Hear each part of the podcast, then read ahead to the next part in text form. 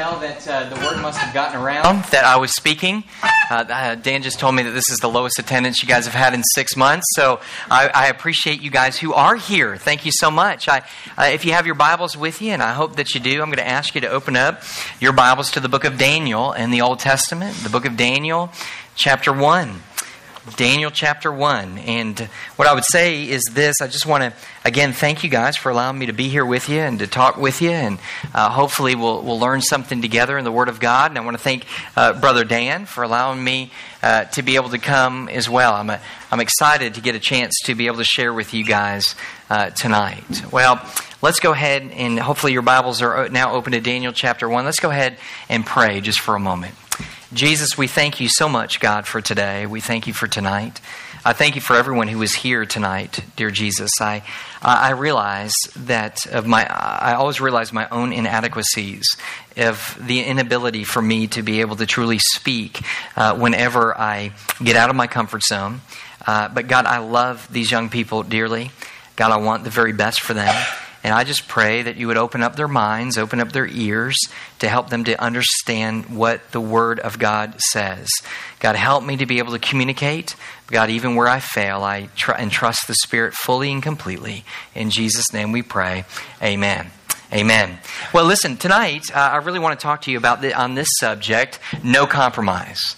No compromise. Now, what does it mean if somebody were to sit back and, and talk about um, um, compromising their convictions?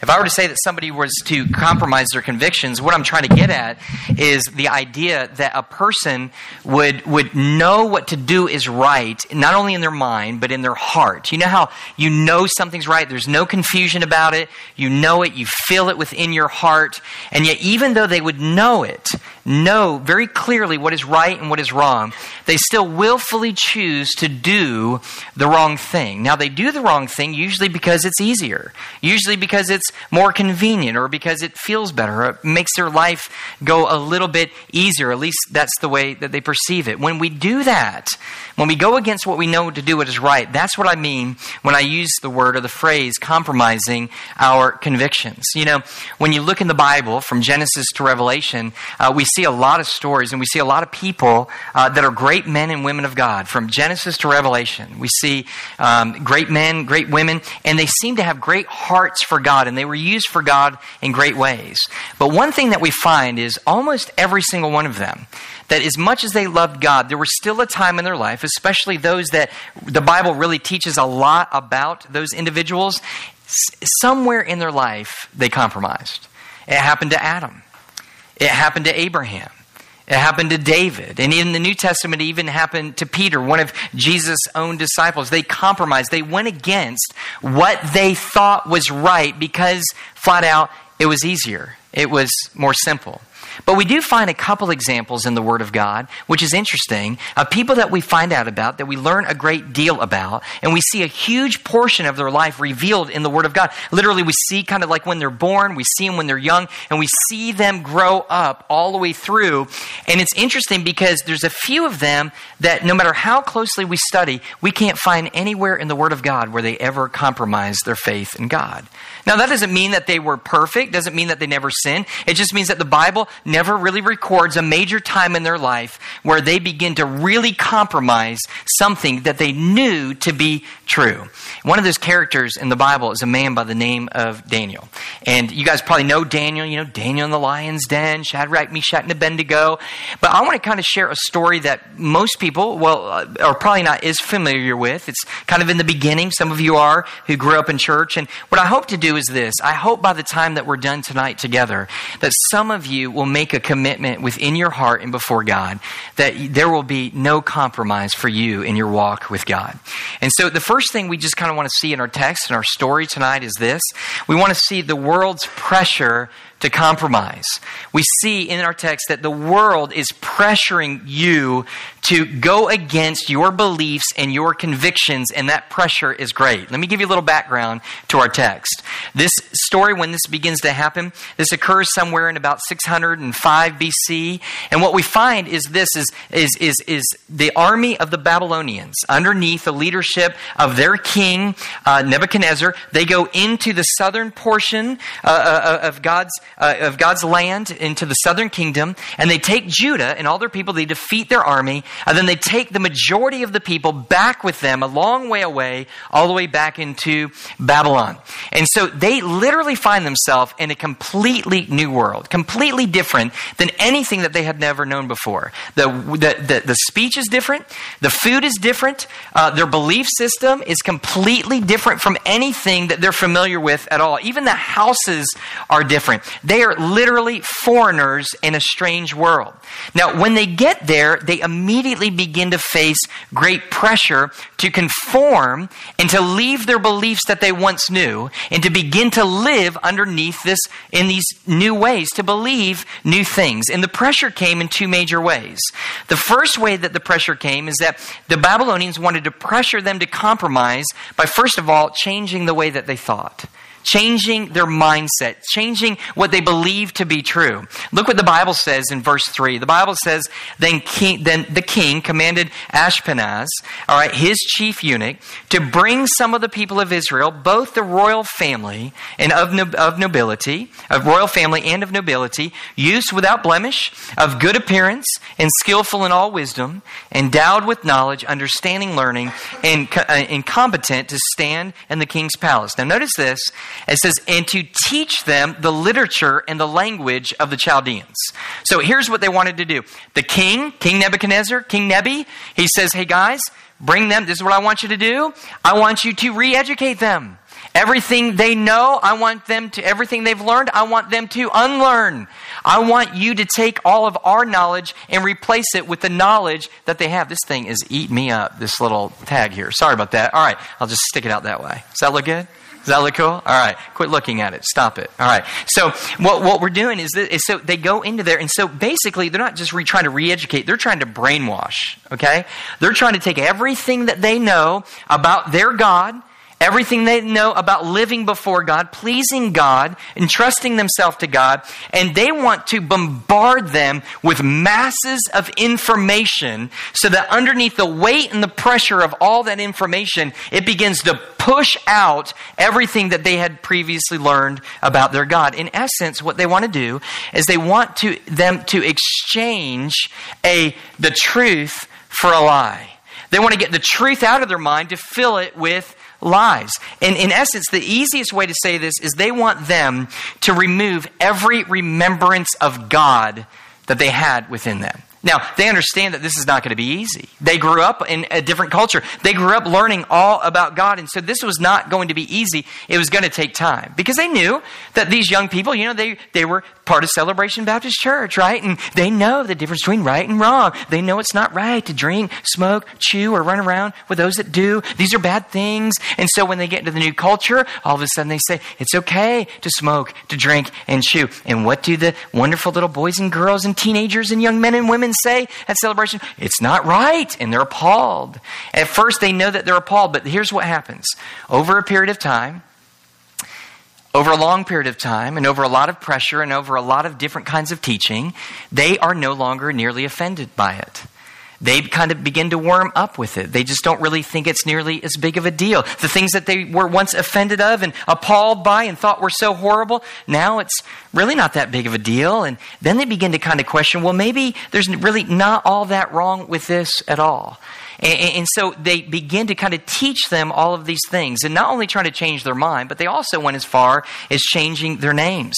Look in verse 6, if you will. The Bible says, it says, Among these were Daniel, Hananiah, Mishael, and Azariah of the tribe of Judah. And the chief of the eunuchs gave them names. Daniel he called Belshazzar. Hananiah he called Shadrach. Mishael he called Meshach. And Azariah he called Abednego. Now this is very significant that they received new names. These other names that they had, like for example Daniel. Daniel, the last part of that, El, Daniel, El, that is the part in the Hebrew name, is a part of God's name is a part of God's name. Uh, Elohim is where that's taken from. And each one of these Jewish boys, they had a name for God placed within their own name so that they would remember whose they were. In fact, the name Daniel means Elohim is my judge. But when they get in there, remember what they're trying to do. They're trying to get them to forget about God. They're trying to get to take out of their minds everything that they've ever learned about God. Guys, sit still in the back, okay? And so it just sits. I'll call you. I was a youth minister for ten years. I don't play around. You, you hear what I'm saying? All right. So they were ten years, right, Dan? All right, so so here's the deal. So so if is, they want to change their name completely, so they take God, the one true God, out of it. They give them new names, and now they have these new crazy funky gods as their names. Okay? For example, Daniel goes to Belshazzar, and the name Bel is one of these crazy gods, uh, and, and his name now means may Bel protect you. So they change all of their names from the one true God to remove any thought of God from their mind and now to be able to change everything they do. Why? To blot out any memory of God that they had altogether. Why do I explain all this? I know you're wondering why. And let me explain. It's because you live and I live in a very similar culture that they do. I want you to understand that you guys, just like Daniel and those boys, are not living in your permanent home. The Bible says that you are sojourners, that I am a sojourner if you're a believer in Jesus Christ. This is not all there is. There's another land. There's going to be a new heaven and there's going to be a new earth, and God is going to be ruling fully and completely. You might be citizens of the United States, but you are ultimately citizens of the kingdom of God if you're a believer in the Lord Jesus Christ. You guys get that? And so what happens is we oftentimes feel uncomfortable, and here's the truth we should feel uncomfortable in this foreign land. Because most of what is being taught from your schools, yes, I'm going to step out, from your schools and the education system from Washington is, is, is completely anti God. It is completely devoid of God. Are, are, you with me? Before you were ever born, and before I was just about born, there was prayer in school. You might even pray every once in a while here. But across the nation, schools used to start and end with prayer. But what happened is people began to get upset and they said, you know, I don't think we should have prayer in school. People were offended. What do you mean no prayer in school? But as they kept pushing and pushing and pressuring, pressuring, pressuring, eventually they got the courts to pass no more prayer in school. Do you see that? Now people really don't think that it's really all that big of a deal to not have it. Do you see slowly over a long period of time that pressure that begin the believers begin to conform to this world. We see it in many other ways, uh, really, in there. I don't know if you guys still do the Pledge of Allegiance. Do you do the Pledge of Allegiance? Some of you do. That's great. We, it hasn't reached us yet, praise God. Hopefully it doesn't. But the majority of states, especially up in the north, northeast, that kind of stuff, no longer allow people to say the Pledge of Allegiance because of the phrase at the very end of that one nation, what? Under God. And so what's happening is it's beginning to spread and it's beginning to move. The, another, another example is we have is evolution. Don't know what you learn in your schools, but let me tell you what they're pushing from an academic standpoint from the government. They want everybody, a long time ago, they begin to say, hey, there's this kind of idea called evolution. Now, we've always believed that it's creation, that God has created all things. And then people said, yeah, but there's this little evolution. People were offended at first. I can't believe you would say that it wasn't God that created it. No, listen, just listen to what we have to say. And over a period of time, they brought it up as a hypothesis, you science guys. Then it became uh, a theory, right, where they said that this is the real. Now it becomes really what people, in essence, say this is how it happened. What's the purpose of evolution, guys? The purpose is to get God completely out of the creation of the world. That's the whole purpose behind it. Let me give you something that might really connect with you a little bit more. Now, in the school systems in Washington, D.C., whether it's hit us or not, they're trying to push the fact about this concerning homosexuality. And what they're saying in homosexuality is this is listen, long time ago, homosexuality, oh, offended. That's wrong. The Bible says it's wrong. But they keep pushing, they keep pressuring, and they keep going. And now what people are saying is listen, it's not really wrong. It's not just that people are born that way, it's just another way of living. It's another, it's just an alternative lifestyle. It's just as legitimate as one man and one woman. Do, do, you see that?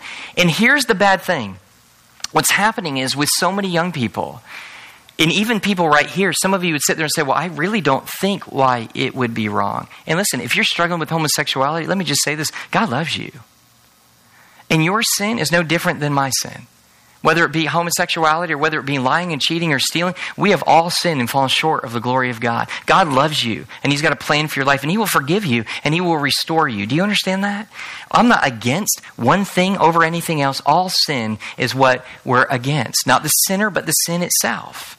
And so, what I wanted you to say is so there's a lot, even a lot of young people, there's whole denominations, Christian denominations, who are now embracing and saying, hey, listen, it might be okay. Maybe we just need to talk about this whole homosexuality thing. Do, do you see how that works? Are you guys getting that? That at all? Anyone? Help? Okay, flag. There's so much pressure and what's happening is God's people are now beginning to take on the impressions and the thoughts and the thinkings of the culture in which we live when we're really foreigners here. This is not what our ultimate home is supposed to look like. But listen, guys, you take not only what Washington is trying to do, but you also take everything else. Take, take your music, secular music. What is it trying to teach? I, I think most of you would agree that, that most of it is at least devoid of God, if not completely anti God. Are, are you with me? Videos? You, you guys with me at all? All right. Books? Magazines? So many TV, right? That's even in my own home, and I'm sitting there going, "What in the world's going on?" We we got to kind of shut that thing up. But what happens? Even with me, sometimes I sit there and go, "Well, I know that's wrong, but." And just kind of allow it in. There's a tremendous amount of pressure. And so, what the Bible says is this it warns us against such pressure. In Romans chapter 12, in verse 2, it says this Paul writes and he warns, listen very carefully. He says, Do not be conformed to the world in other words, he says, do not allow the world to force you and pressure you into its mold. The world wants you to look like it. Do you know what the world looks like? Completely opposite of God. The world wants you to think like it, opposite of the thoughts of God, opposite of the ways of God, opposite of the habits of God, opposite of the things that please God. And the world, who's, who's leading the world? Who's leading this charge? Satan, our enemy. And he's sitting there, he hates God. And so he's using all of these means and he's taking you and he's forcing you the best that he can, slowly, meticulously pressuring you for the next time you're sitting there thinking, and I'm thinking, just like the world, and we're accepting everything as if this is the way that it is, and it's not the way that it is. He says, don't allow the world, literally, the word means this. It means don't allow the world to make and form you and pressure you into its mold. Instead, it says here, it says, rather, be transformed. Don't be formed into what the world wants you to be, but be transformed. In other words, don't even be your old self. Be something completely and utterly new. What is that? What are we trying to be like? What's the goal of the believer? What or who are we trying to be like? Jesus. He says, be transformed. And then he tells us how to do it. He says, by the renewing of your mind. By your mind changing and changing the way that it was when, from when we were lost to now. We need a new mind. How do we do that? How is our minds changed? Through the Word of God.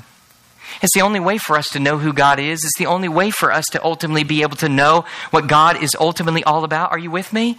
It's through the Word of God. So he says, pour this in. Now, we looked at the pressure. Now, the rest of it goes really quick because you're almost home, okay? Almost home free. Here we go. So that was the pressure that the world is trying to get for you to place on you, for you and I to compromise. But how do we resist it? He says the key has got to be in knowing and submitting to God's Word. This is exactly what Daniel does to resist. Notice, if you will, in verse 5. The Bible says this The king assigned them a daily portion of the food that the king ate and the wine that he, that, that he drank. Then look in verse 8. Notice this. And Daniel removed, he says, removed um, or excuse me, I'm sorry, and Daniel resolved that he would not defile himself in the king's food or with the wine that he drank. That phrase resolved, or that word resolved, means that he made a decisive decision in his mind, in his heart, that he would not compromise. That he would do the right thing no matter what the consequence was. He made that decision. Let, let, me, let me tell you something. You make the decision not to compromise before you're in a compromising situation. You don't sit there and go, you know what? I'm just going to go ahead and I'm going to wait and determine whether I'm going to be with this guy or be with this girl or do this thing or drink when I'm in the midst of the party or I'm with them alone somewhere or whatever. That's not when you make the decision. You make the decisive decision before you ever get into, the, into that situation. And this is what Daniel does. He says, Listen, if they offer me the food, I am not going to eat the food. Why? What's so wrong with the food? In the book of Leviticus, it was very clearly laid out for God's people what they could and they could not eat. And there were certain foods that God said, I do not want you to eat this food because it is food that is unclean. We, we'll have to get into all that some other time. But all he knew is that it was a command of God. Here's the question How do you know it? How do you know it? How would he know what God would want? Because of the Word of God. But how did he get the Word of God? Now, here's what I want you to understand Daniel, the reason I'm picking this part of his life is because he was a teenager. He was a teenager. At this time, the best that we can tell, he was 16 years of age. Anybody 16? Anybody older than 16? We got some younger than 16, right? And so, yeah, we got some younger than 16. So, right around the average age from in here, here is Daniel. And something happened at the year of his birth, 16 years before that, in 622 BC. You're like, man, you lost me. Don't, don't give me history. All right, let me just tell you. At that time, King Josiah comes to the throne in Israel, and there's a radical change. He changes everything that his great grandfather, the wicked king Manasseh, did. His great grandfather shut down the temple and made everybody begin to worship false gods and not the one true God. When Josiah, his grandson, comes to the throne, guess what he does? He says, Forget this pagan worship. He says, Open up the gates, open up the doors to the temple of the one true God. We're going to worship him. And as they do, some of the priests go in and they find something they find the scrolls of the Word of God and they begin to teach it. And they begin to teach the Word of God to the people, and the people begin to teach it to their children. And guess what? Their, their, um, uh, um, uh, Daniel began to learn from his parents, and his parents begin to pour the Word into them. That's how he's able to know what is right and wrong. But here's the thing that I want to point out stop and think about this. He's not with his parents, he's not with them. He's been taken away completely apart from their all seeing eye. Do y'all have parents like mine? I'm like, dude, how in the world do you guys know everything I do? Right? I would do something like something wrong, I'd sneak out like one time in my whole life. It's like the whole world knew it. I'm like, how in the world is that even possible? It's like they always they knew it before I knew it. Yeah, I, I was like, I'm going to think, don't you don't you even think about? I was like, how, I didn't even think about doing that. How they know was going to do that? right? And then they gave me the idea. So anyway, and, and so so so the idea there is is is they're pushing in in in in in, in uh, how is it? Look, it would have been so easy for him just to have been able to comfort. How easy would it have been, right? But the question is, why doesn't he? Here's a big reason why. Did his parents have faith? Yes. But the faith he was living by was not his parents' faith, it was his faith. You know, there's a lot of discussion oftentimes about young people and how the moment that they graduate from high school, they're no longer found in the church 70%, 60%, I don't know what it is, 80%. So everybody's running around and writing all these books. How do we keep you guys in church after you turn 18? How, how, how do we do that? And why in the world are 80% of them out? I'll tell you the simplest answer I know for that. Because everybody's trying to answer it and say, what we need is we need, we need more youth groups. We need an older youth group now that they can all get together and have fun and have big bean bags. No more bean bags. How are we going to keep them in church if we don't have a bean bag? Right? Here's why people leave the church at 18 it's because it was never their faith to begin with. They were at church, parents made them go to church. They were there because maybe a cute boy or a cute girl or whatever it is, but the faith was never theirs. This isn't the way that it worked with Daniel. Daniel's faith was in himself. And what he understood is this he understood the significance of his name. That whether his parents ever saw what he was doing in the dark or not, he knew that he had a God who did. He remembered his name, Elohim, God is judge. It didn't matter to him whether his parents saw him do something, or his youth pastor saw him do something, or his friends saw him do something. What mattered is he wanted to be faithful to God. Now stop and think about it, guys. Think about how hard it would have been to do this. You could have gotten away with it. Nobody would have ever known. Because nobody would have, and you could just, just, just make it easy on your life. Remember, for him not to do what they were calling him to do could have very well caused him great suffering and even death if he didn't eat the food that the king was commanding him to do. Imagine how people around them would have been. Even probably their own friends. Listen, Daniel, you're 16. Nobody expects you to stand up under this kind of pressure. Nobody expects you to do what is right in the midst of all of this. Look, your parents aren't here. You didn't ask for this. You didn't ask to be brought out into this foreign country and to, to live under this kind of pressure. I mean, you may die. Listen, nobody is ever going to fault you. It's, listen to this, it's no big deal. It's just a small thing. But for Daniel, it was a big thing. It was a big thing. Every bit of obedience to God was him was huge. Any small little lie or, or, or deception or sin in his life was not small. There was no small little lies. For him, there was only rebellion against God. And that's why he wants to be faithful. And there, there's something that my seminary professor said to me. I remember this. Imagine, if you will, this. My seminary professor comes, we have our midterm. These were massive tests. They took an hour and a half to be able to fill them, and they were just huge. Sometimes it would take you two hours to, to fill out the whole thing. And I remember him coming, our Old Testament professor, Dr. Galliotti, and uh, he got up and he goes, Well, what I want you to do, it's kind of annoying, uh, honestly, but he would sit there, I want you to take these tests home. It's a take home test. And what's, what's your first thought?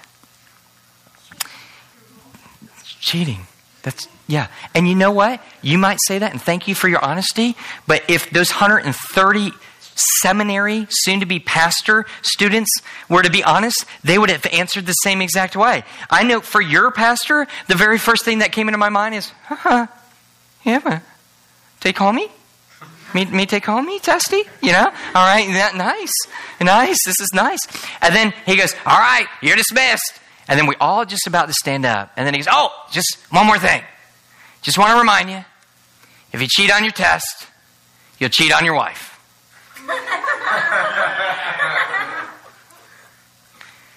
you're sitting there and you're like, but, and it is funny, but stop and think about what he's saying.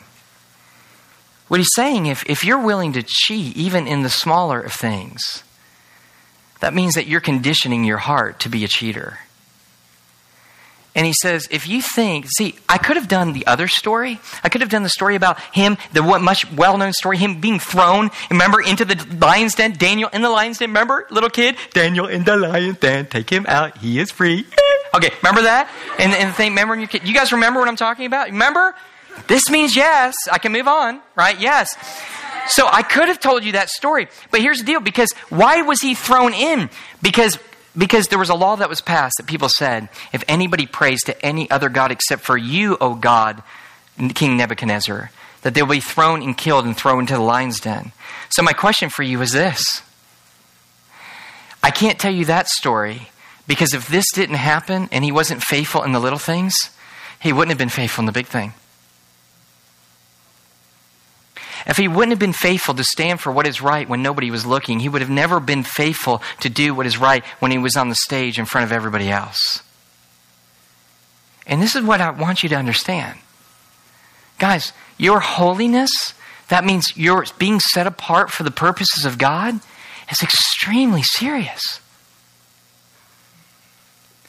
And if you begin in your heart to begin to compromise on small things now saying, well, it's not that big of a deal. Let's just go a little bit farther physically or whatever it is. Or let's just go and watch this thing. Not that big deal. Let's, let's fill ourselves with all this type of stuff. It's not big. But you know in your heart of hearts there's conviction there and you know that it's wrong. But you keep allowing yourself and giving yourself over and ignoring your conscience and giving yourself up to compromise, then your fall is great ahead of you. You will do horrific things. The battle is fought now. The patterns right now for the rest of your life are being formed now. Not when you're adult, but now. And so, this is what the scriptures and what we find out about this. Let me show you something. He's able to resist. He submits himself to the, to the Word of God. He makes a decisive decision to please God. Why? Because it's his own faith. It's not anybody else's faith in God, it's his own faith. Let me show you this. Final thing God's blessing on those who refuse to compromise. There's a blessing that God gives us. Now, now, check this out. I want you to see this in the Word of God. In the second half of verse 8, notice something. He says, Therefore, he asked the chief of the eunuchs to allow him not to defile himself. And God gave Daniel favor. Notice that. God gave Daniel favor and compassion in the sight of the chief of the eunuchs. And the chief of the eunuchs said to Daniel, I fear that my lord, the king, who has signed your food and your drink. For why should you, why should he see that you are in, in worse condition than the other youth? Who are you uh, uh in your own age? He says, so you would endanger my head with the king. So here's what's happening. Daniel has come to know this guy. And here's what's interesting he's a pagan, he's a Babylonian, he doesn't believe any of the things that Daniel believes, but Daniel has impacted the life of this guy. Because he sees Daniel willing to be able to give up his very life for what he believes. And the Bible says through that, now notice this, through Daniel's witness, God begins to work in the heart of this unbelieving Babylonian man. Now, just check this for a second. I don't know how many of y'all want to have an impact on somebody else's life. If you're a true believer in Jesus Christ, you want to impact other people for Jesus. You do. It's something that God places in the heart of all of us. But here's how people are sitting there going, man, how can we impact this world for Jesus? So some guys get up and go, let's have loud music. Let's have big stages. Let's have big lights. Let's be so cool that people just ultimately want to be one of us. Yeah. But you know what God's mode of really reaching people and changing people is? The holiness of his people, the radical obedience of his people, the willingness of young men and young girls who are willing to sit there and say, I will not compromise. I will do what is right before God because He's not simply my parents' God, He's my God.